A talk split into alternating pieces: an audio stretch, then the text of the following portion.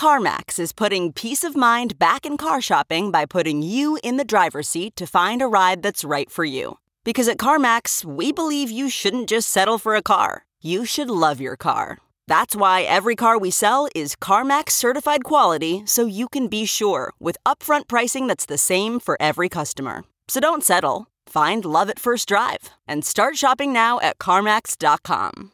CarMax, the way car buying should be. Okay, picture this. It's Friday afternoon when a thought hits you. I can spend another weekend doing the same old whatever, or I can hop into my all new Hyundai Santa Fe and hit the road.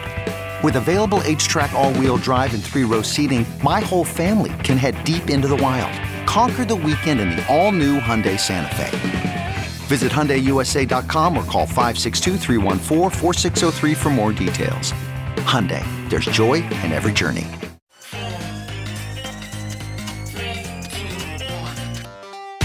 Welcome back to The Breakdown with me, NLW. It's a daily podcast on macro, Bitcoin, and the big picture power shifts remaking our world. The Breakdown is sponsored by Nexo.io, Arculus, and FTX, and produced and distributed by Coindesk. What's going on, guys? It is Saturday, February 26th, and that means it's time for the weekly recap. However, before we get into the show, if you are enjoying the breakdown, please go subscribe to it, give it five stars, leave a nice review, or if you want to get deeper into the conversation, come join us at the Breakers Discord. You can find the link in the show notes or go to bit.ly slash breakdownpod. Also, as always, a disclosure in addition to them being a sponsor of the show, I also work with FTX. So, what we're going to do today is go quickly through a set of stories from the crypto space that were pushed out of focus, obviously, by bigger geopolitical events. And then we're going to come to a main question, which is whether Bitcoin can stay bipartisan. Let's start, however, back a week ago on Friday night when everyone started freaking out because they were discovering that their NFTs on OpenSea were gone. For a number of hours, there was a real fog around what was going on. Was it a smart contract exploit? Was it some sort of hack? When the dust settled, it was a phishing attack that had gotten a bunch of users to press a button that they shouldn't have, which allowed attackers to exploit and steal their NFTs. This produced an extremely tense weekend with recriminations flying and the blame game all over. But I think the main takeaway and the thing that I want to point out and I'm drawing attention to is that this is absolute catnip for regulators in particular who say that this space is not ready for the mainstream, that investors are not well protected. And look, there's always going to be a higher burden on the individual in the context of an industry that is fundamentally about a self sovereign technology. There's no way you're escaping more potential for human error. However, it makes security literacy even more important because we just can't give people that sort of ammunition when they want to stop or malign what we're doing. Speaking of giving people less ammunition, we had the latest Tether Reserve attestation. Now, these reserve attestations are something that many think should just be a part of how stablecoins function. But in Tether's case, they are court mandated as part of their settlement with the New York Attorney General. Now, in previous attestations, one of the things that people have pointed out or highlighted is the amount of their reserves that are held in commercial paper, a form of short term corporate debt. In the latest attestation, Tether's commercial paper reserves have come down significantly, 21%, from 30.5 billion to 24 billion. What's more, the maturation on the notes they do have is shorter. 13.4 billion of it matures in 0 to 90 days versus previously where the norm was 91 to 365 day maturation. Cash and bank deposits are also down from 7 billion before to 4 billion now. Money market funds grew from 1 billion previously to 3 billion now. But the biggest increase was in treasury bills from 19.4 billion to 34.5 billion. This suggests to me that Tether is trying to position itself to be in sync with what they anticipate a forthcoming US stablecoin regulatory regime is going to look like which one has to imagine might include a higher burden and a higher percentage of required reserves held in something as safe as treasury bills. Speaking of crypto and the government, let's come over now to the BitMEX settlement. Arthur Hayes and Ben Delo, the co founders of BitMEX, have pled guilty to violating U.S. anti money laundering law.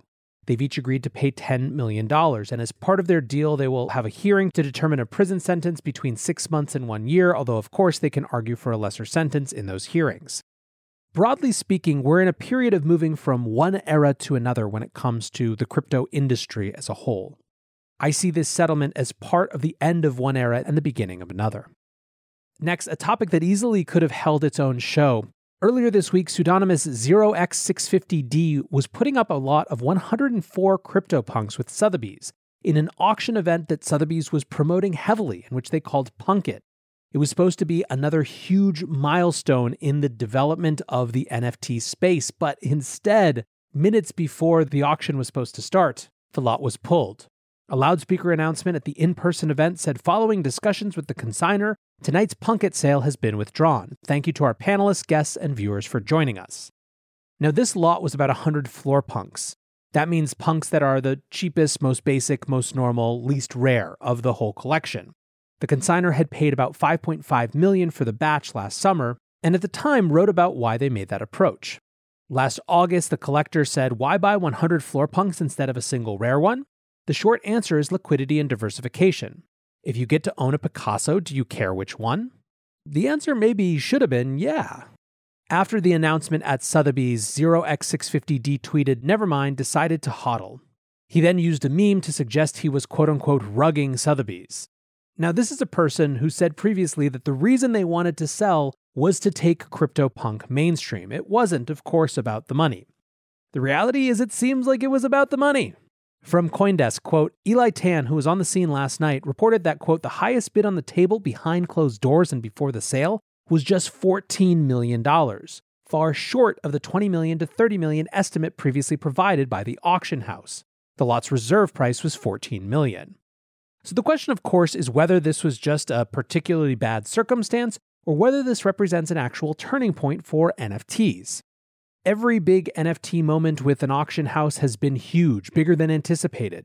NFTs have seemed to defy gravity this year when it comes to how their prices have been impacted by larger geopolitical events, although that seems like it might be changing. I'm certainly not prepared to make some big assessment about where in the cycle we might be for NFTs, but I do think it's notable that this collection had to be pulled for what was clearly a financial reason. Nexo is a trusted and easy to use crypto platform where you can buy cryptocurrencies at the touch of a button and start earning up to 18% annual interest that is paid out daily. They support all of the major assets on the market and even allow you to swap one asset for another or borrow cash against your crypto without selling it. Nearly 3 million people in over 200 countries trust Nexo with their digital assets. So whether you're just getting started or you're a seasoned pro, get the most of your crypto today with Nexo at nexo.io. Meet Arculus, the next generation cold storage wallet. Arculus secures your crypto using three factor authentication, providing a simpler, safer, and smarter way to store, buy, swap, send, and receive crypto. Arculus is offline cold storage. Your private keys are encrypted on the Arculus keycard and are never online. Stay safe from hackers with no cords, no charging, no Bluetooth. Just crypto security made simple. Buy now at getarculus.com. That's G E T A R C U L U S.com.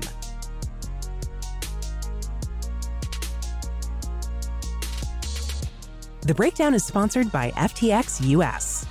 FTX US is the safe, regulated way to buy and sell Bitcoin and other digital assets, with up to 85% lower fees than competitors. There are no fixed minimum fees, no ACH transaction fees, and no withdrawal fees.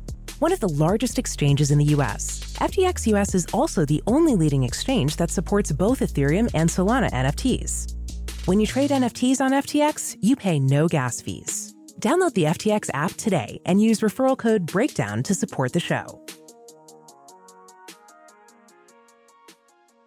But now let's get to something that I think, outside of the Russian invasion of Ukraine, has had the most chatter in the Bitcoin Twitter world. And that is Senator Ted Cruz's speech at the Conservative Political Action Conference, CPAC, in Orlando, Florida on Thursday. Ted Cruz himself tweeted a clip of the speech and said, One of the reasons I'm bullish on Bitcoin is because it's decentralized. You should really go listen to this excerpt, but what it has is one, it talks about the context of the Canadian trucker protests. Cruz then goes on to read the letter from Nunchuk, the Bitcoin organization that was targeted with an injunction to stop donations to truckers, and which said both politely but also snarkily that it didn't have the capacity to stop the movement of Bitcoin in the way that they wanted, and that perhaps they should go learn about Bitcoin. Cruz then goes on to laud Nunchuk for telling the government to, in his words, go jump in a lake, and then basically goes on to argue that this is why China banned Bitcoin because it's so uncontrollable. Now, all of this got lots of applause at CPAC, and it also got lots of applause on crypto Twitter. Su Zhu from Three Arrows Capital said, Very inspiring articulation of Bitcoin by Ted Cruz at CPAC, the most powerful conservative political conference in the US. Bully Esquire wrote, I've never heard a politician talk this way about Bitcoin and crypto. What a terrific speech. Let's get this guy elected president in 2024. Now, if you used to know the old Bully Esquire with his Zach Morris avatar, this is a guy who was avowedly on the left, but is kind of now a refugee from the left. And indeed, that's what I think is the most important part of this conversation. Cruz made this explicitly political. In addition to this being his focus at CPAC, which is truly one of the biggest conservative conferences in the country, his tweet was clear on this. I read you the first part. One of the reasons I'm bullish on Bitcoin is because it's decentralized. But the second part is the left hates Bitcoin because they can't control it. There's a growing discourse that Bitcoin may be increasingly partisan. Su said something along these lines when someone asked about this in his comments, but so did Stefan Livera, who wrote, The idea that Bitcoin will be bipartisan might just be wishful thinking. Bitcoin clearly aligns more with one side's view of the world than the other. Bitcoin as a tool is neutral and can be used by enemies. But the idea of non state controlled money is deeply political. Now, I have said clearly in the past that I think Bitcoin partisanship could be a dangerous thing. The US political system is toxic, and it tries desperately to force every issue, every idea, every person into left and right dialectics. I think, on the one hand, that it is completely reasonable for people to be excited to hear a sitting senator talk in this way about Bitcoin and crypto even if they come from a political perspective that that person doesn't have. People are allowed to, and in fact, in a healthy democracy, should change and challenge their priors and come to new conclusions. They should go seek out the parties who seem to represent the beliefs that matter to them. And to the extent that Bitcoin and crypto are the issue that drives you most, that animates you most, going and building relationships and affinity for the politicians who seem to want to protect and extend this space only makes rational sense. At the same time, and this is truly not a discussion of Ted Cruz, I think that one, we need to be incredibly skeptical of political affinity marketing. This is an extremely loud and well financed industry and community. Over time, of course, politicians are going to flock to it. That doesn't mean that they can't turn from it just as fast. I don't like ascribing motives to people, and I like taking them at face value. Ted Cruz has clearly done a lot of work to understand Bitcoin. If you've heard him talk about Bitcoin mining and how it can be a powerful asset as part of an overall energy grid, this is not a Johnny come lately who's just trying to get in our pockets. At least it doesn't seem like that. But that doesn't mean that we shouldn't treat his or any politician's comments around Bitcoin with skepticism. Of course, the other piece outside of just affinity marketing is that politicians can turn from things they once supported quite quickly to the extent they find it is politically expedient to do so. And that brings me to point two. We can't forget that if Bitcoin does become partisan, then its place in the public policy discourse is largely dictated by whether the party representing it or not is in power. That can be a good thing. If things are firing on all cylinders for that particular party, there's going to be a lot more that gets done if it's a priority of that party. And often the things that are priorities for a party are the things that they uniquely own a narrative claim to. However, if an asset, if an idea has wiggle room, if it actually is and can flow between parties, it may not have the extreme upside of a party being willing to throw down as its major issue. But it also never is cut out of the discourse entirely, never subject to the worst whims of whoever is in power if they are not a political ally. These are just cautions in what I believe is an inevitable process. There is no way for Bitcoin to become more relevant in the United States without it being subject to push and pull, without it being subject to partisan pressures. I don't think we should be scared about it. I just think we should be clear eyed about it. And I think that the people who don't want it to be partisan, myself included, have tools at their disposal to help tell why it should be relevant for the side that's not as loud about supporting it now. I do want to also call out Alex Gladstein's post about this as well, where he said, We have now reached the point in the timeline where software decentralization, censorship resistance, and self custodial Bitcoin are getting cheers at major American political gatherings. His point, of course, is that this is further indication of just how far Bitcoin has come, and I think that that's true. At some point in the next couple episodes, I'm going to go deeper on this idea of Bitcoin as an amoral, apolitical force. I think you're going to see this come to the fore even more with the Russia and Ukraine situation, given that on the one hand, there's growing concern in mainstream media and among some politicians that Russia will use Bitcoin and crypto to evade sanctions. But at the same time, right now, organizations supporting frontline troops in Ukraine are using it to raise funds that are being shut down by centralized services like Patreon. More about that at the beginning of the week, but for now, I want to say thanks again to my sponsors, Nexo.io, Arculus, and FTX. And thanks to you guys for listening. Until tomorrow, be safe and take care of each other. Peace.